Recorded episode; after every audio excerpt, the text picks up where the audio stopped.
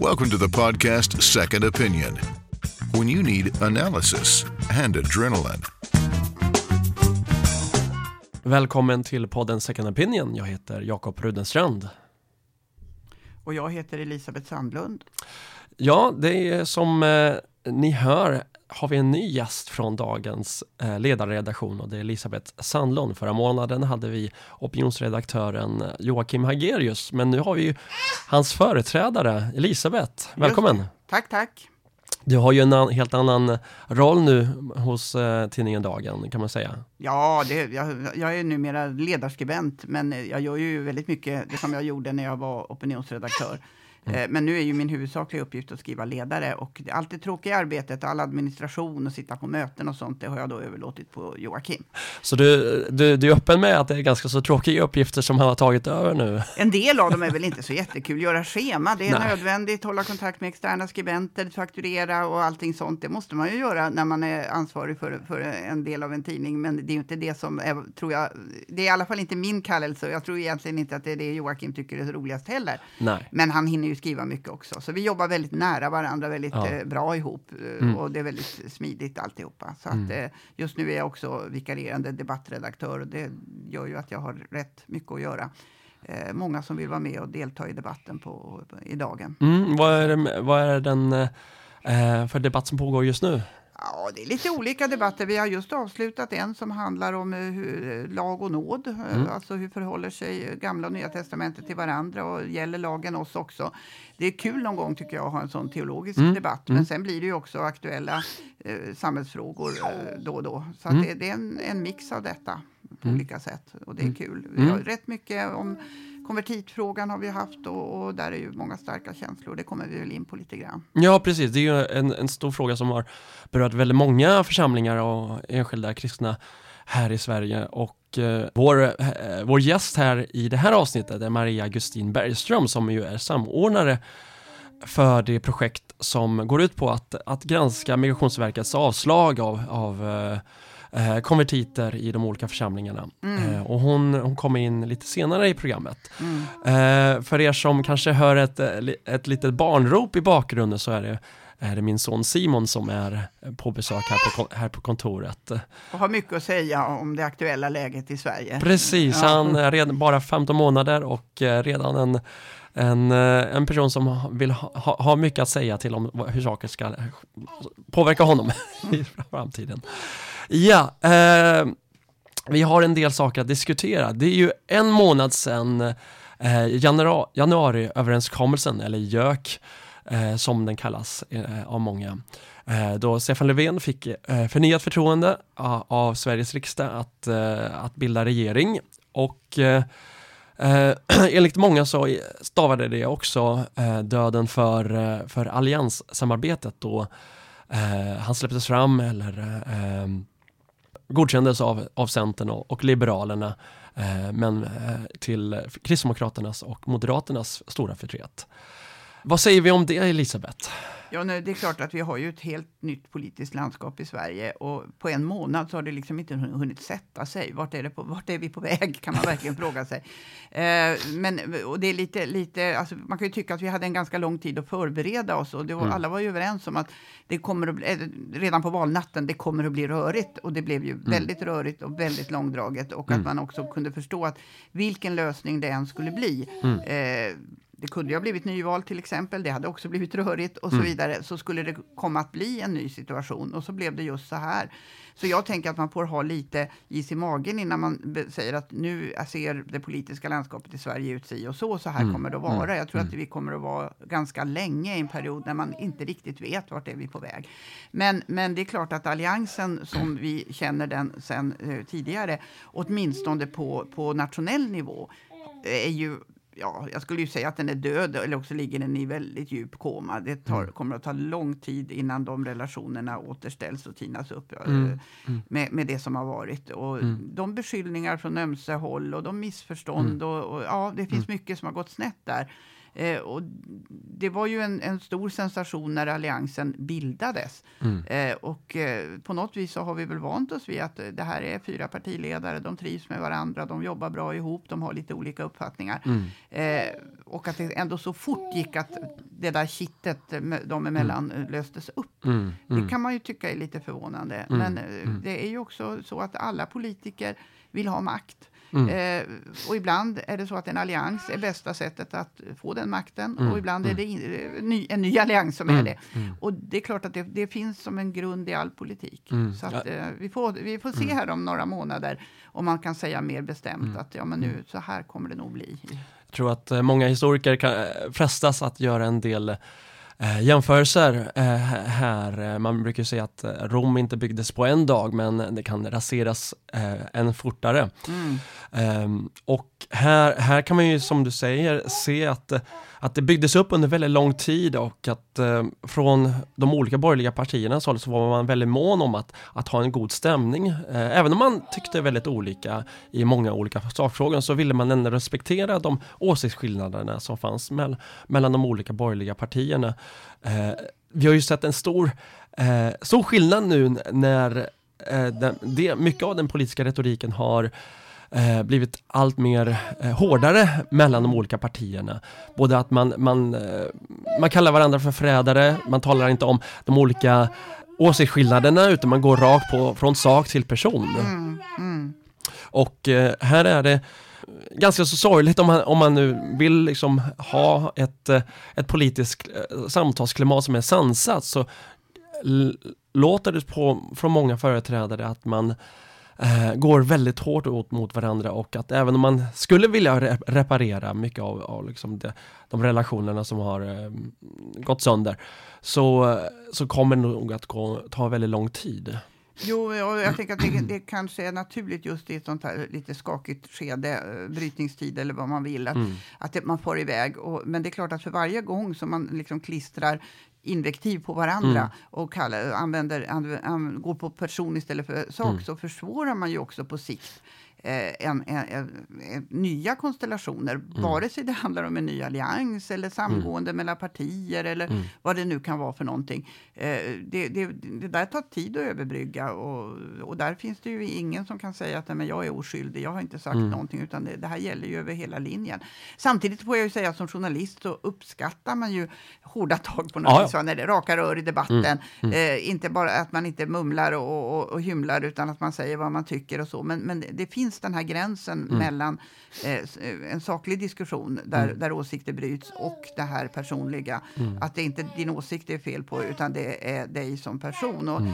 Vi som har funnits med eh, ett tag och, och, och funnits med i sociala medier och varit utsatta för mm. nätkommentarer. Vi är ju mm. vana vid det där. Att den där glidningen, att det börjar kanske med att man får höra att du har fel i sak och sen nästa vända så blir det du är fel som person.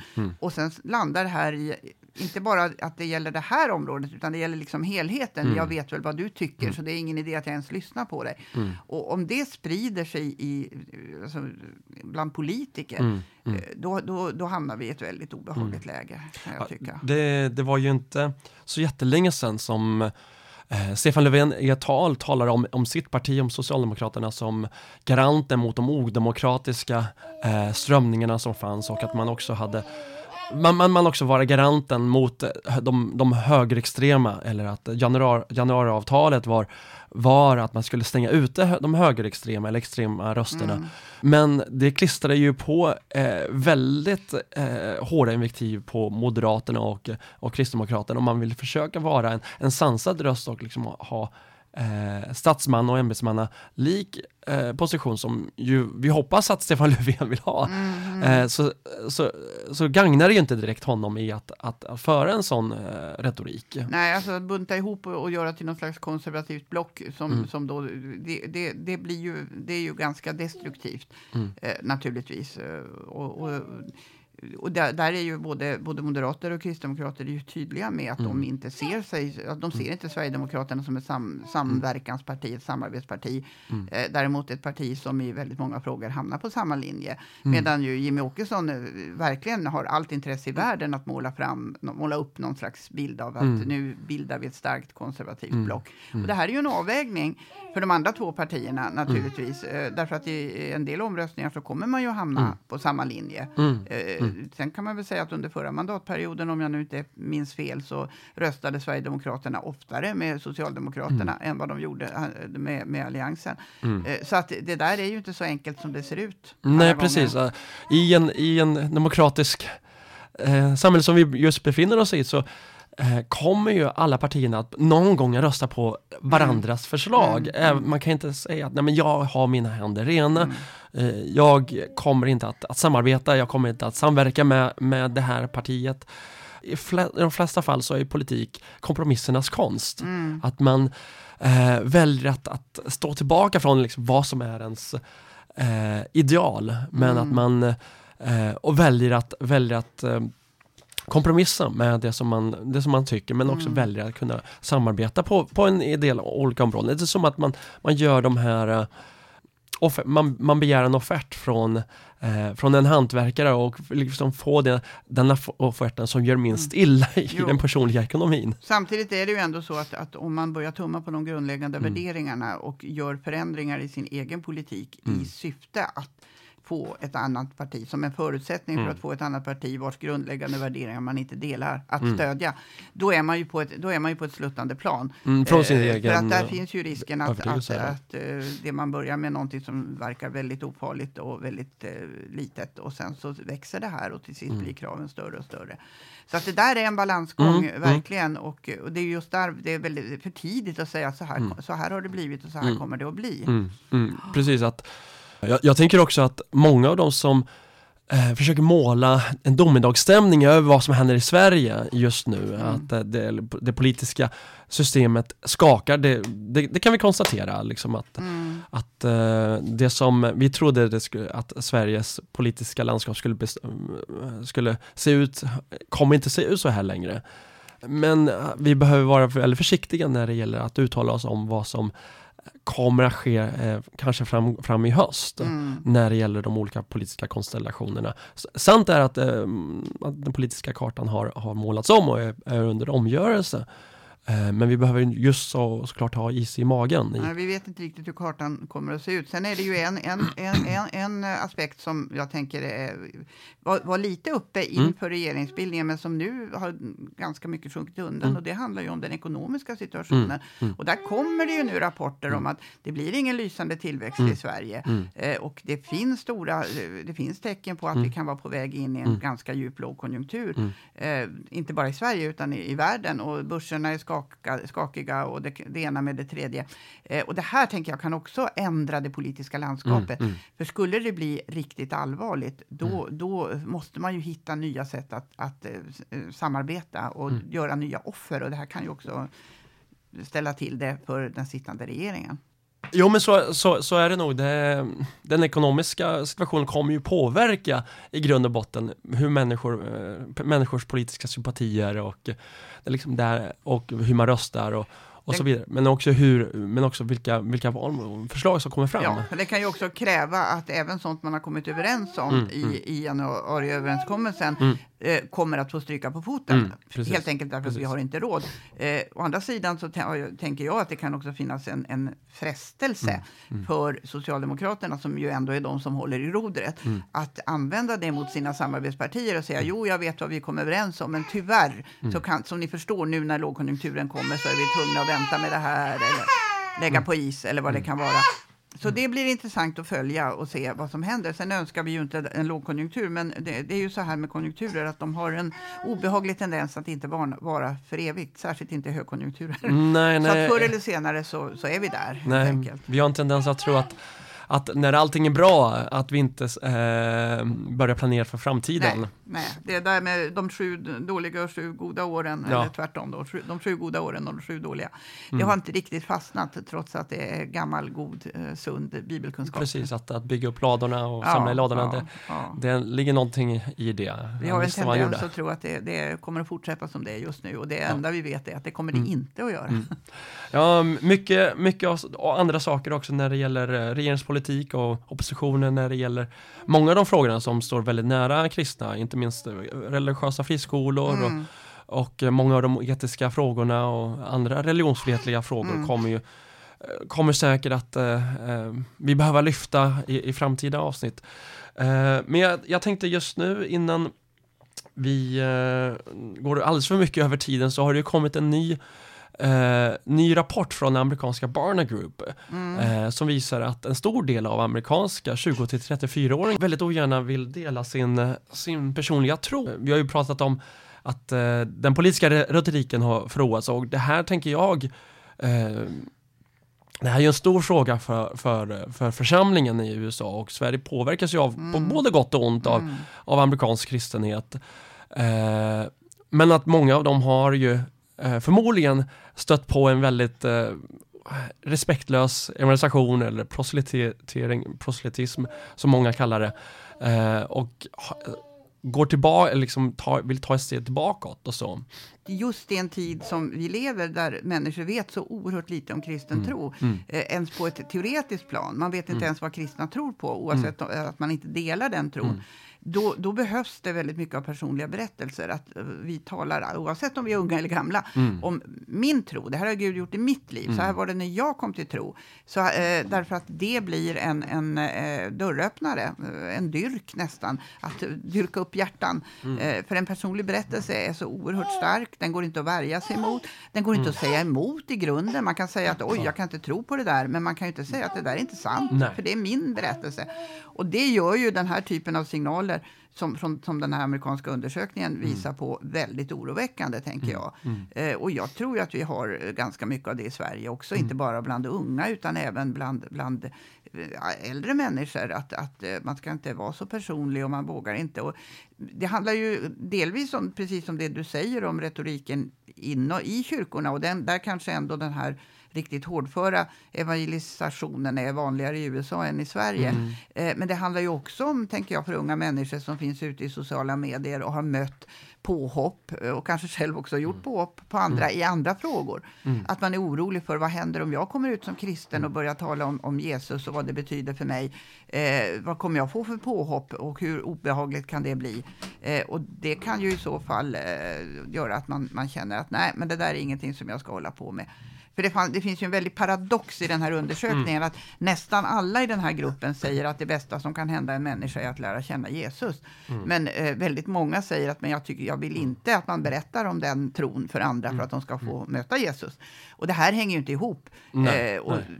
Det brukar man kalla för kognitiv dissonans, när mm. man säger en sak och gör något annat. Och mm. det mår man inte bra av. Nej, så att, eh, vore jag pastor i USA, vilket jag tack och lov inte är, så skulle jag nog försöka verkligen eh, ta det här som utgångspunkt mm. för att förklara för unga människor mm. hur viktigt det är. Mm. Och att göra det på ett, ett bra sätt. Mm. För att för mig, all, jag tänker att alltid när vi talar om tro, men mm. inte minst när vi gör det på ett personligt sätt, så ska vi både vara tydliga, samtidigt vara mm. tydliga, mm. men också visa en väldigt stor respekt för den man möter. Och att hitta den här, den här balansen mellan tydlighet och respekt, det är liksom nyckeln till att man själv mår bra när man är personlig i, sin, i, i sitt tilltal och att den att man får ett, möts av förståelse och intresse hos den man, den mm. man talar till. Eh, en annan aspekt, eh, eller en intressant del i den här undersökningen som, vi, eh, som, som ju hänger ihop det här tror jag med det här, är ju att en väldigt stor del av den här åldersgruppen tyckte att Uh, att uh, om någon inte håller med dig så är det likadant som att någon dömer dig. Mm. Och, jag tror att det var 40% i den här åldersspannet. Mm. Att all det här, allt att man, att Eh, eh, bara att någon inte håller med dig, att det är personlig kritik eller mm. att det är mm. person riktat som eh, kritik mot dig som person. Och det är lite grann av eh, mycket av den här trenden som, som pågår i västvärlden där man gör väldigt lite skillnad från, på sak och person. Mm. Man är det som man gör. Mm. Eh, oavsett vad man, om man diskuterar eh, hbtq-frågor eller att an, frågor Mm. som har att göra med tro och religion att göra. Eh, bara, bara att någon risk, riktar kritik mot din övertygelse Mm. så är det synonymt med att du som person får utstå liksom, kritik mot dig som personligen. Mm. För att mm, för många är det här väldigt starka personliga Mm. eh, frågor. Och här tänker jag att vi behöver bli bättre i vårt samhälle att skilja på sak och person. För just den här trenden som, som jag talar om som, som, som, som, har pågått under en längre tid i, i, i västvärlden att eh, eh inte göra skillnad här utan att, att hänvisa till sina känslor snarare än, än eh, resonemang och, och, och argumentation. Eh, givetvis är känslor, känslor oerhört viktiga men när man i, i eh, politisk och samhällsdebatt och en debatt som har med livsåskådning att göra så är det förödande för det offentliga samtalet om man hela tiden utmålar en person som ond bara för att man inte delar samma åsikt. Eh, vi talade ju tidigare om, det, eh, om den politiska retoriken som förråas eh, och det gör ju också att många människor känner liksom en avsmak inför eh, politiken och det politiska hantverket och i förlängningen är ju det förödande för demokratin. Eh, om det här eh, ambivalensen som många Många unga kristna i USA känner inför evangelisationen eh, är på grund av att de har mött en respektlös evangelisation så är det ju det som är förödande för, för evangelisationen på, på längre sikt. Men för att råda bot på det här är ju inte att, att sluta försöka övertyga en annan människa om, eh, om, att, om en, att ens eh, tro är sann eller, eller, eh, eller att den, den, den, den andra personens tro är falsk. Utan det är ju snarare att liksom bli bättre på att, att kunna bemöta, kunna eh, ge svar eh, på de invändningar som människor har och inte bara säga nej men din tro är eh, minst lika bra som min. Om det här är liksom en allmän känsla Mm. av att någon håller inte med mig Mm. och då dissar den mig som person.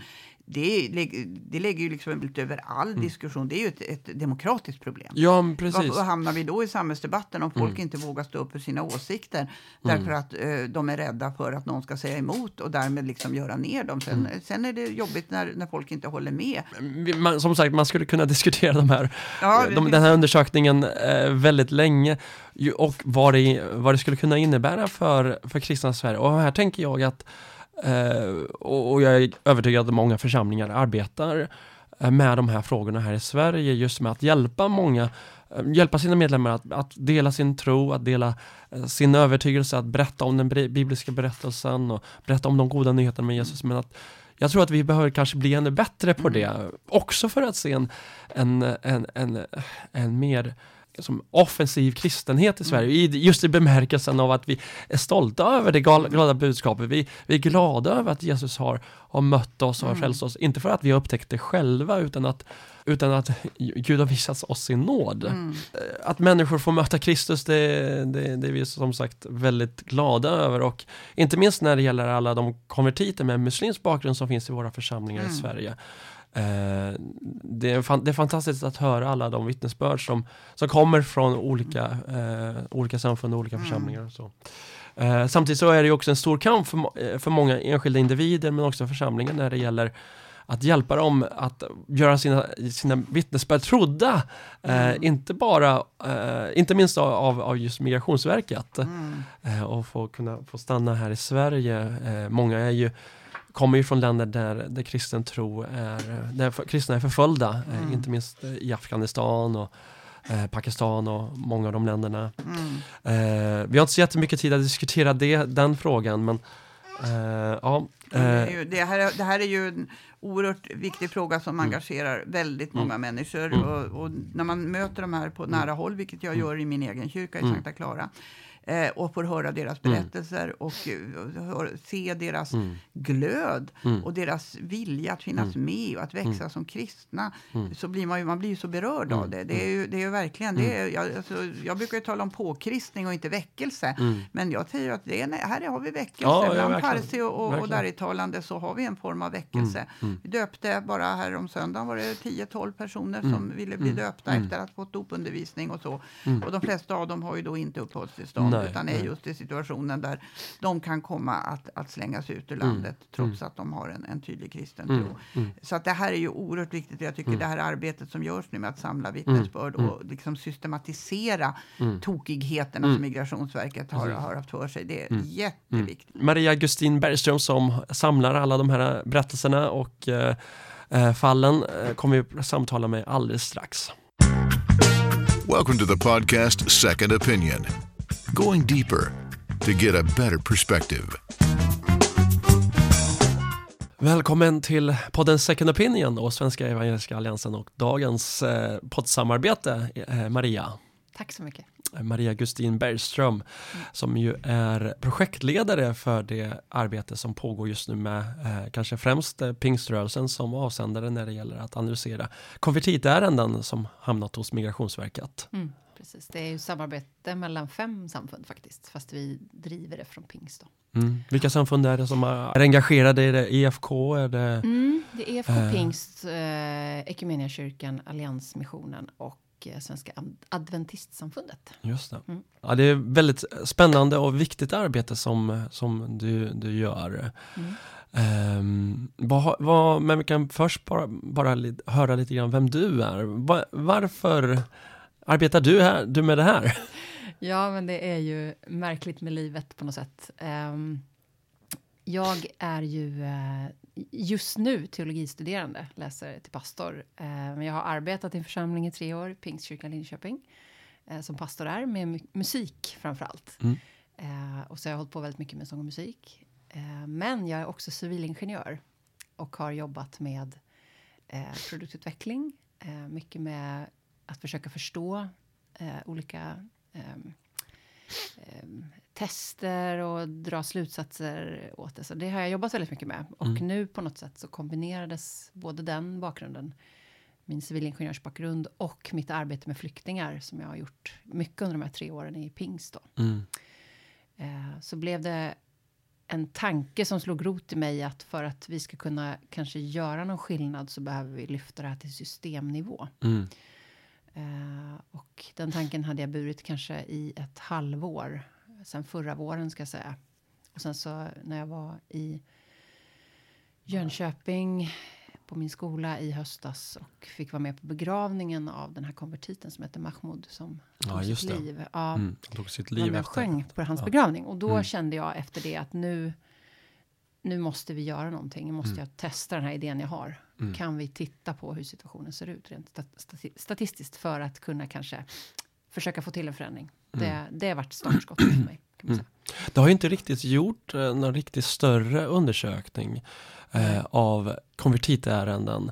Ehm, det har ju gjorts några avhandlingar eh, Mm. på universitetsnivå. Det har även eh, gjorts några, eh, ehm, några ärenden av det hos Migrationsverket. Man har Mm. tittat på några av eh, de här fallen men inte riktigt sett liksom fått en tydlig empiri eh, kring, kring liksom an, omfånget och antalet. Man, det har ju varit ett antal olika rapporter om det, inte minst i, i kristen media av olika eh, personer med, med muslimsk bakgrund som har blivit kristna som inte blivit trodda av sin handläggare och sen fått avslag på sin, sin asylansökan Mm. och eh, sen också placerade i förvar och en hel del har blivit hemskickade Mm. till sina hemländer. Ehm, hur, hur tänker man när man eh, ger sig in i ett sådant stort eh, arbete för att ta reda på, liksom gå ner till alltså, eh, siffernivå, statistik och empiri och, men Mm. också lära, samtidigt som man vet att det är personliga, personer av kött och blod bakom alla de här fallen. Ja, hjälp. Eh, alltså, jag kände att för min del så började det vara drivkraften att det här kan inte få fortsätta på det här sättet. Um, det är ändå människor bakom alla de här siffrorna. Mm. Uh, uh, och, och, på något sätt så vet, alltså jag vet att en, en om man lyfter ett fall i media till exempel, Mm. då kan man aldrig som myndighet kommentera det. De får Nej, inte precis. kommentera det. det Inte ens liksom- ministern får ju ja, de kommentera. får, Nej, de får inte. För då Och- blir det ministerstyre. Ja, precis. Och, och, och då, jag menar, vet man om det så vet man Mm. att alla de här enskilda fallen som lyfts som man på något sätt förfasar sig Mm. över och Mm. sen så faller det i glömska kanske. Mm. Eller media hjälper till så att det blir en förändring för just det Precis. fallet. Det Precis. händer ju också ibland. Precis. Ehm, även om det inte borde gå till så, tänker jag. Mm. Utan det borde ju vara en rättssäkerhet i grunden. Mm. Men när man tittar på det på det här sättet och försöker se vad finns det för mönster? Vad finns det för finns det bedömningsgrunder som återkommer som säger någonting eh, Mm. om liksom hela systemet? Alltså, Mm. Mm. Är det helt enkelt rättssäkert? Mm, är det vi mm, försöker ta reda mm, på. mm. Eh, det var en, en kanske en lång fråga och ett långt svar. Men eh, på något sätt så just att försöka hitta fakta bakom allt tyckande Mm, var ett mm, av mm, huvudsyftena med det här vi håller på med. då. Mm. Alltså hur glada vi än är över eh, de genuina konvertiter som också blir trodda, men, men eh, rättare sagt, de blir inte trodda av Migrationsverket, men deras fall kanske lyfts upp av media, men det blir Mm. någon form av eh, folkopinion som man blir beroende av, eller men liksom någon mediavåg som man blir beroende av. Och om det inte liksom faller eh, liksom blir eh, faller till fördel för nästa genuina fall så blir det väldigt så här eh, godtyckligt. Ja. Eh, och därför är det så viktigt med att Mm. få liksom en, en tydlig analys. Är det en rättssäker bedömning som görs? Finns det liksom ett mönster här? Mm. Är, det, är det en systemfel i, hos en myndighet? Mm. Ehm, Och vi tänker vi kanske också att vi försöker hela tiden tänka någon slags, eh, som en slags positiv grund, att det här handlar inte om att sätta dit Mm. eh, en myndighet eller sätta dit några människor, utan Mm. det handlar om att vi, vi vill visa på att det vi anar när vi Mm. håller på så mycket med de här besluten Mm. och så, vad finns det för fakta bakom det? Eh, och påvisa det Mm. för att kanske också komma med någon slags konstruktivt steg vidare känns också Mm. jätteviktigt. För det handlar inte om att sätta dit någon Nej. eller något. Nej. Utan det, ju, det handlar ju om att och också vara en positiv, kraftig förändring. Mm. Det tycker jag känns jätteviktigt också. Precis, liksom alla de här rapporterna som, som, som släpps av ideella organisationer, eh, vare sig det handlar om he- hemlöshet eller barnfattigdom, Mm. eh, är, ju inte, eh, är ju inte till för att sätta dit enskilda familjer eller socialen, utan att försöka lyfta ett problem så att man kan bli bättre Precis. på, eh, på, på just det, deras egentliga arbete. Mm. Hur, hur många fall är det ni har analyserat? För det är, det är, sam, det är fem samfund som samarbetar. Precis. Eh, det är väldigt många församlingar som Mm. har engagerat sig i det här. Mm. Jag vet att i min egen församling här i Stockholm, New Life, så, så har vi försökt också bidragit med, med, med, med, med vittnesbörd och många församlingar tar in många av sina, eh, engagerar sina medlemmar för att kunna skicka in de här eh, vittnesbörden. Eh, Precis. men hur många handlar det om? Alltså det är, om man totalt sett så är det ett, ett eh, jag tror att det är eh, ungefär 70 städer, Mm. ungefär 75-80 församlingar i de här städerna. Mm. Det är några stora städer som har skickat in flera. Men det som har varit det viktiga i det här fallet, för att vi ska kunna använda underlaget statistiskt, Mm. så var varje församling som bidrog tvungen att skicka in information om precis alla konvertiter inom målgruppen som de hade. Och målgruppen är eh, afghanska medborgare som har kommit till Sverige 2015 till idag Ja. och är döpta medlemmar i församlingen. Mm. Det var liksom kriteriet, grundkriteriet för alla Mm. som ska vara med. Och då fick man ju titta på alla de liksom, som man har inom den målgruppen i sin församling och antingen skicka in fulla beslut, helst, Mm. som var relaterat till konversion, eh, eller det senaste beslutet man hade. Mm. Eller om man inte ville skicka in, för alla vill inte och Mhm. alla hittar inte sina beslut och en del har kanske flyttat iväg. Men då var, var vi tvungna att få in minsta möjliga information från varje. Mm. Eh, Och det var dopdatum och om man har anfört konversion som asylskäl och vilket svar man har fått. Mhm, mm. Det var också det minsta möjliga information vi fick. Så att, ja, det var liksom ja, så, vi, så man, måste, man kunde inte bara skicka in så här, men vi hade två beslut, vi har tio konvertiter, men, Mm. och så skickar man in dem. Då Mm. funkar det inte, utan vi Mm, måste nej. ha det här om alla som är med, Mm. för att vi ska kunna räkna på det. Mm. Och det är ju både bifall och avslag Mm. vi får in då. Eh, så det, så då, det blir ju totalt sett tro, tror jag att det rör sig om ungefär, jag är inte riktigt klar med slutsiffran än, men ett 650 personer Mm. som är inblandade kan man säga. Och då är det både eh, eh, fall som har fått bifall och folk, Ja. fall som har fått eh, Och avslag. de som inte har fått beslut ah, också. Okej, de som Finns fortfarande är lite grann i limbo. Ja, exakt. Eller också en kategori vet ej. Mm. För att det är också några stycken som har flyttat till annan ort och de har flyttat tillbaka till något annat land i Europa. Och en del har skickats tillbaka och Mm. några har dött. Mm. Vad är det som gjorde att det var afghanska konvertiter? För, för Mm. många kommer säkert undra över, liksom, det finns ju andra eh, eh, nationaliteter i, Mm. eh, i församlingarna som också befinner sig i liksom, en liknande situation. Ja, då är det ganska viktigt för eh, också för ett, en sån här typ av test att man väljer ut en avgränsad målgrupp. Mm. Och då valde vi att välja den målgruppen som ha, är absolut mest kritisk i världen kan man säga. Den, eh, Afghanistan räknas ju från eh, Open Door Mm, sida som det näst farligaste landet. Precis, det farligaste landet är mm. Nordkorea och det är ju Mm. knappast någon som flyr från Nordkorea. Nej. I alla fall inte till Europa. Så den gruppen finns inte. Precis. Men afghaner finns det väldigt många Ja. här nu. Och, därför i är- senaste, senaste Ja. World Watch List som ju eh, Open Doors släpper varje, Mm. varje år, där de rankar de 50 länderna som är eh, farligast för kristna, Mm. där har Afghanistan hamnat på, på andra plats, nä, kanske nästan tangerar första plats. Ja, det är snart. väldigt likt första Eh, eh.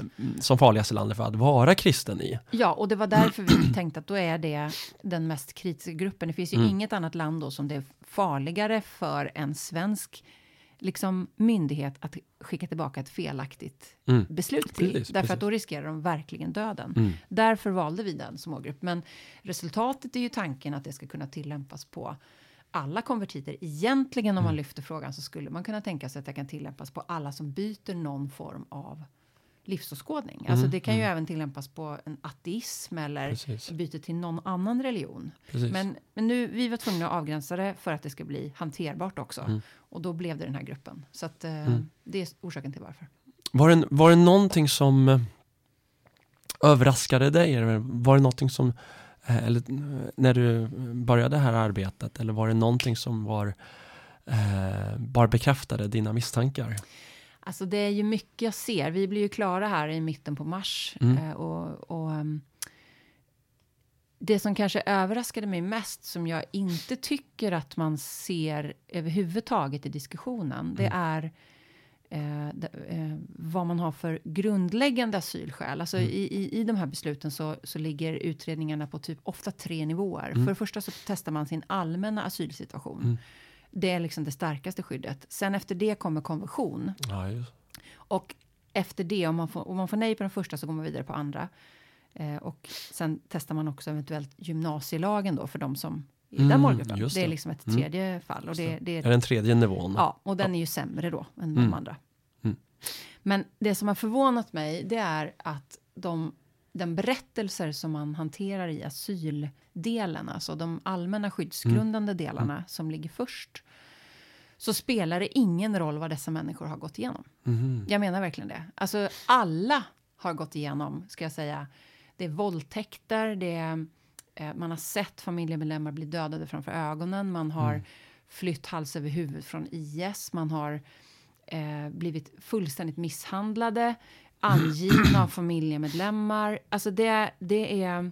Så de, eh, De, skälen är inte asylskäl i Sverige idag Okej. överhuvudtaget. Så de här människorna Mhm. och, och dessutom så, så är det så, eftersom ingenting finns som bevis, Mm. så, så slutar det alltid med att du kan inte bevisa att de här sakerna har hänt. Eller att det kommer fortsätta? Eller att det kommer Mm. fortsätta. Alltså har Mm. du inte, kan inte du betraktas som flykting på de här skälen. Och det här Mhm. är ju på grund av att Sverige har plockat bort ömmande skäl Mm. Mm. ur sin, i, i sin möjlighet att få asyl. Mm. Det vill säga att du måste hela tiden bevisa att du kommer att typ bli dödad om du åker tillbaka. Mm. Ja, du och måste vem ha kan någon, bevisa det? Precis. Ja, du Ja. måste ha någon form av hitlist. Ditt namn på någon hitlist. eh, Ja, eller de visar upp alla möjliga Facebook-inlägg Mm. och eh, till exempel att det har suttit uppe, de har kort på någon sån här flygblad som sitter på något träd och så, och så ser en bild på sig själv med text och allting. Och så säger de, nej men det där kan du ju hitta på, så det där räknas ingenting. Så att ingenting räknas som bevis.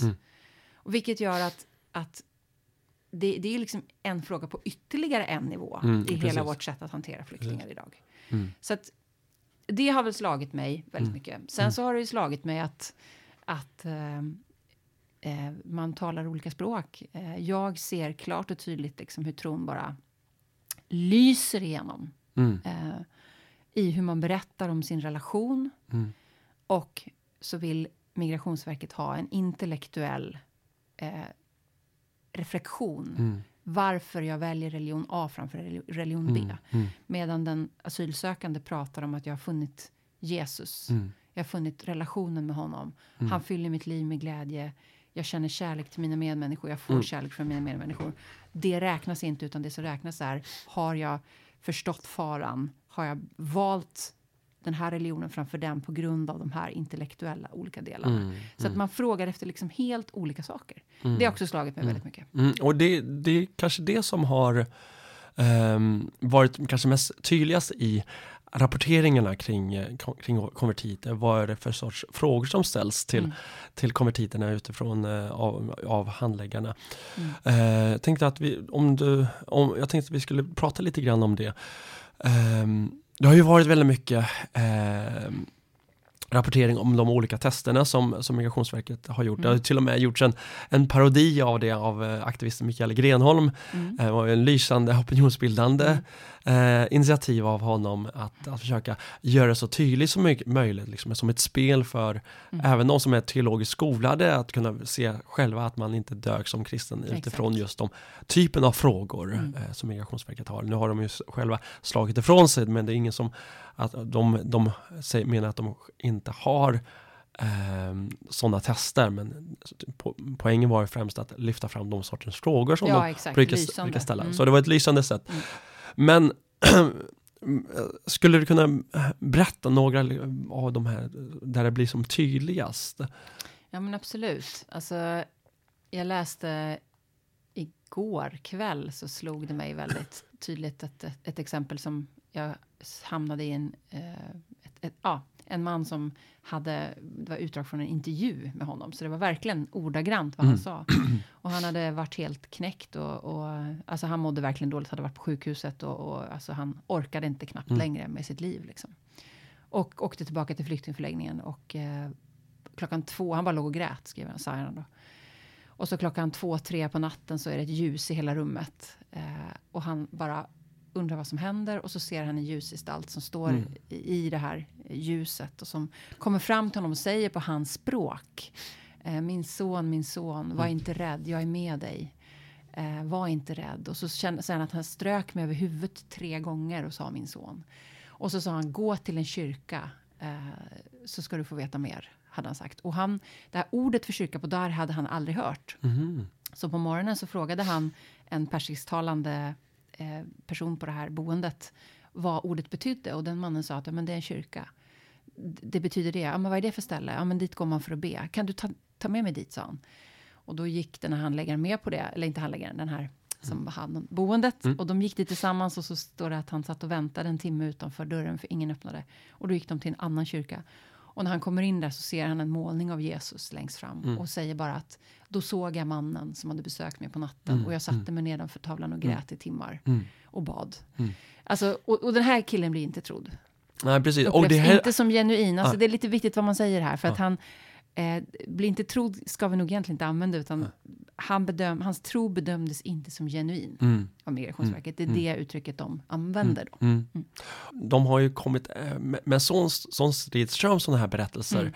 från eh, de väckelsen som vi i kyrkan vet eh, pågår in, i muslims, muslimvärlden där Mm, människor får precis. möta Jesus i drömmar, i syner. Mm. De här inte eh, bedöms som genuina av, Mm. av en svensk myndighet är ju oerhört intressant och Mm. fascinerande men samtidigt väldigt hårresande. Ja, det är hårresande. Eh. När konsekvenserna Ja. blir Mm. att människor riskerar sina liv Mm. för att de inte blir trodda då, vilket Mm. man ju egentligen... Mm. I, I praktiken blir det ju det, men de använder inte det Mm. ordet själva i. Nej, Migrationsverket. precis. men, men individen upplever det som att jag blir inte trodd Mm. i min tro. Mm. Om konsekvenserna blir att man utvisas till ett land där det är dödsstraff, Mm. då blir ju det här riktigt allvarligt. Då, då Mm. faller det tillbaka på rättssäkerhet. Ja, precis. Det, det, det, det är den frågan om rättssäkerhet som är den, den helt avgörande i just detta. Men också hur, men också hur man använder som eh, för sorts frågebatteri eller, Mm. eller eh, verktyg i Migrationsverket för att bedöma Mm. genuiniteten i hos de här.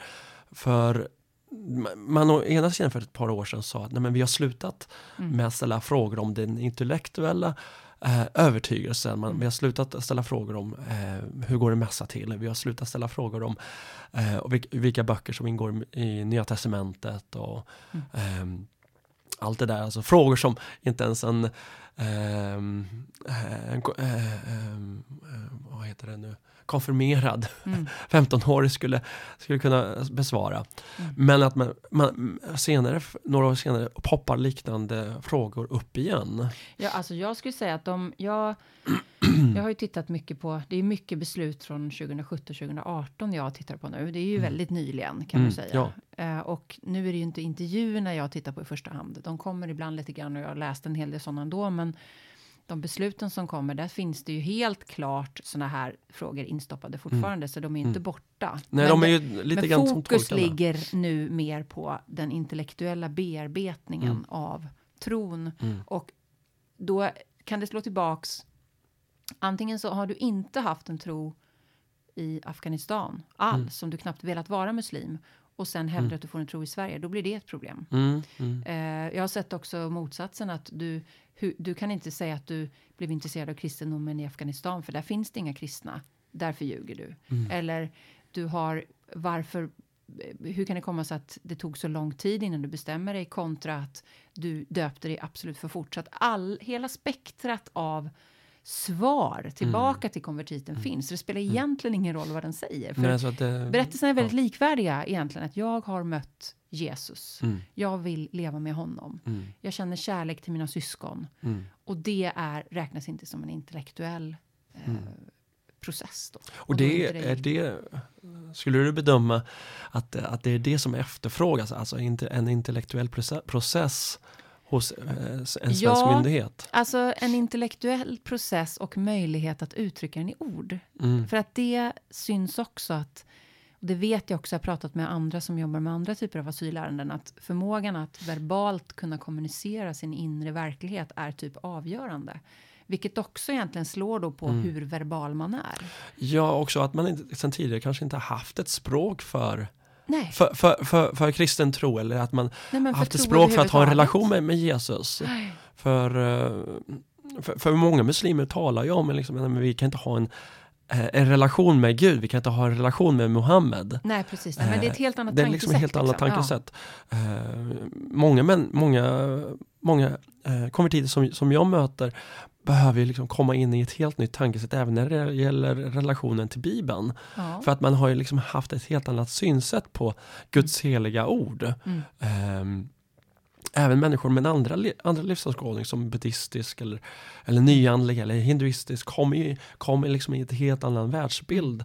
Precis. Eh, även de från ateistisk, svensk ateistisk perspektiv Mm. måste liksom eh, ha, har- ha, måste kunna bear, måste bearbeta just hur man ser på världen. Ja, men verkligen. Och det, det är som du säger, alltså har man också haft en hela tiden behövt läsa Koranen på arabiska. Den måste ju Mm. läsas på arabiska. Just det, eh, i grund också. och botten. Ja, så att de har ju aldrig haft en helig bok på sitt eget språk. Så det vet jag flera som jag känner också som de har varit väldigt, väldigt lyckliga över Bibeln på sitt eget språk. Det blir Mm. en helt annan sak. Mm. Eh, Eh, har du några exempel på uh, ytterligare, något ytterligare exempel på en person som eh, eller ett fall där liksom, eh, det, som inte blir uh, trodd eller inte bedöms som, som fullständigt genuin. Ja, men absolut.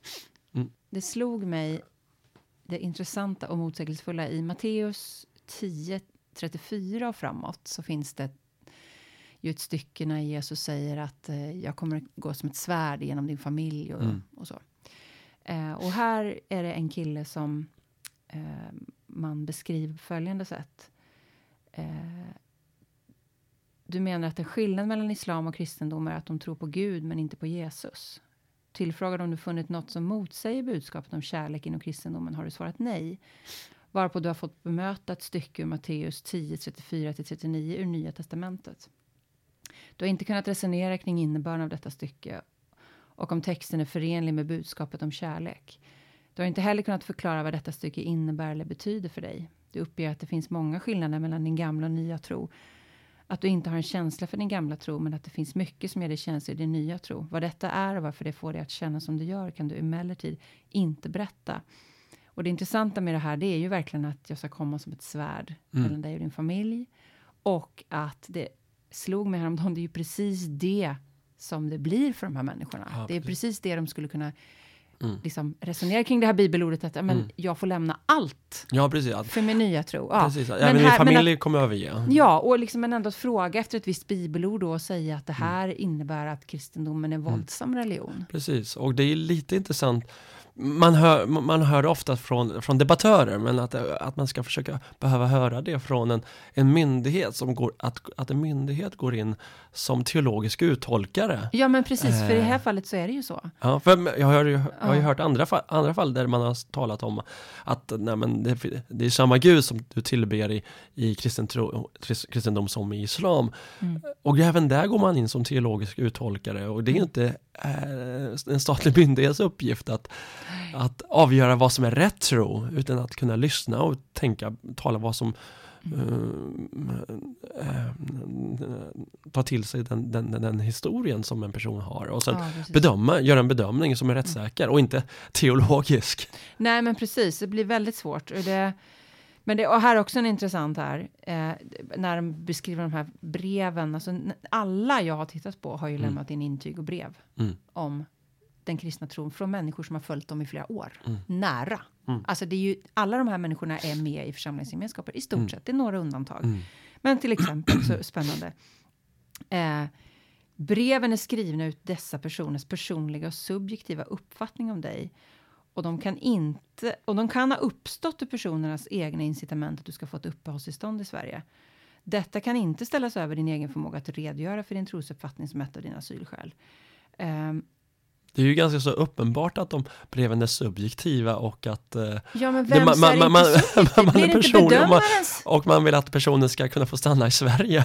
Ja, och jag menar, blir, vem, vem har en subjektiv uppfattning Ja. här då? Det är ju den här Ja. Migrationsverket-personen som sitter en timme, eller två timmar, Mm. eller tre, och lyssnar in, Mm. medan de som har följt dem i flera år betraktas som subjektiva därför inte Mm. hanterbara. Nej, precis. Handläggaren är ju väldigt subjektiv Ja, ja. eh, bedömning. Mm. Ja.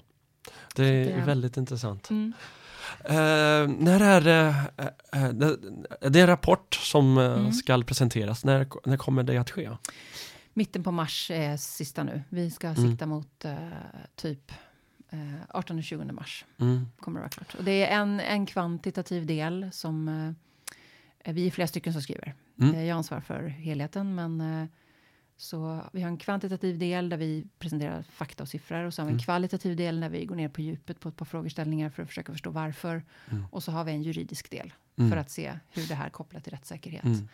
Så att det känns... eh, Har ni ett väldigt par skarpa förslag eh, som ni ska komma fram med? Ja, men alltså, vi tänker ju eftersom det inte är tanken att det här ska sätta dit någon egentligen, mm. utan tanken är ju att vara konstruktiv hjälp. Ja, så ska vi precis. absolut komma Mm. med lite tankar hur man skulle kunna förändra för att det här ska bli mer rättssäkert. Mm. Ehm, men ehm, ja, det blir spännande att se exakt Mm. vad vi kommer fram till. Mm. Vi, är- vi är inte klara där än. Nej. Mm. Vi eh, får hoppas på att, att den får den påverkan som ni har, vi har avsett att den ska vara. Ja, vi, som, vi. vi som hoppas och ber för Ja, att, den ska bli, att det ska bli ett bra, eh, bra produkt av det hela. gör det. Inte minst för de här människorna som, som, som det handlar om. Som sagt, som jag sa tidigare, så handlar det om människor av kött och blod som, som vars liv är i vågskålen kan man säga. Det kan man verkligen säga. Och det är för dem vi gör det här. Det är alla de människorna som inte har en röst som Mm. eh, behöver bli synliggjorda och att det ska bli rätt för dem helt enkelt. Mm. Jag tror att Gud, eller jag vet, Gud vill ge den faderlöse rätt. Mm, mm. Änkan och den Mm. flyktingen Mm. rätt. Det är rätt och det, det här eh, rapporten hoppas vi blir ett, ett viktigt verktyg för det. Tack. Men, tack så mycket för att du ville vara med. Tack så mycket. Härligt. Welcome to the podcast Second Opinion. Going deeper to get a better perspective.